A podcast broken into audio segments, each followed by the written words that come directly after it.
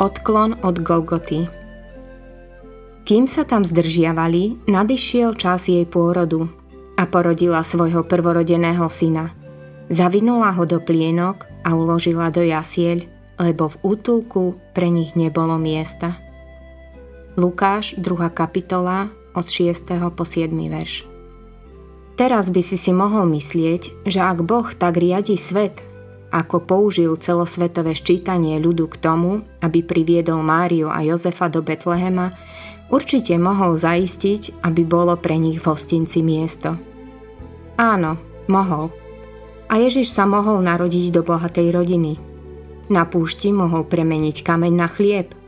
V Getsemane si mohol na pomoc zavolať 10 tisíc anielov. Mohol zostúpiť z kríža a zachrániť sa.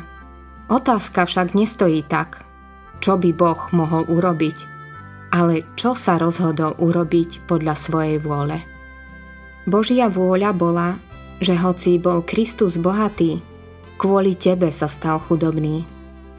Nápisy obsadené nad všetkými motelami v Betleheme tam vyseli kvôli tebe. V 2. Korintianom 8. kapitole 9. verš píše Stal sa pre vás chudobným.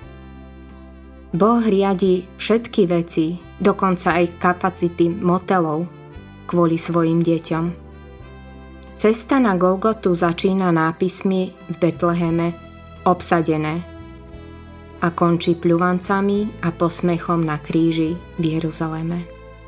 A nesmieme zabúdať, že povedal Ak niekto chce ísť za mnou, nech zaprie sám seba, vezme svoj kríž a nasleduje ma – Matúš 16.24 Pripájame sa k nemu na ceste na Golgotu a počujeme ho hovoriť. Spomente si na slová, ktoré som vám povedal. Sluha nie je väčší ako jeho pán.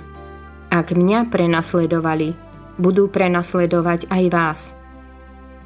Ján 15. kapitola 20. verš Tomu, kto načene vyhlási, pôjdem za tebou všade, kam sa len obrátiš, Ježiš odpovedá, Líšky majú svoje nory a nebeské vtáky hniezda. Syn človeka však nemá kde hlavu skloniť. Matúš 8, 20 Áno, Boh mohol dozrieť na to, aby mal pán Ježiš pri svojom narodení miesto. No to by bol odklon od cesty na Golgotu.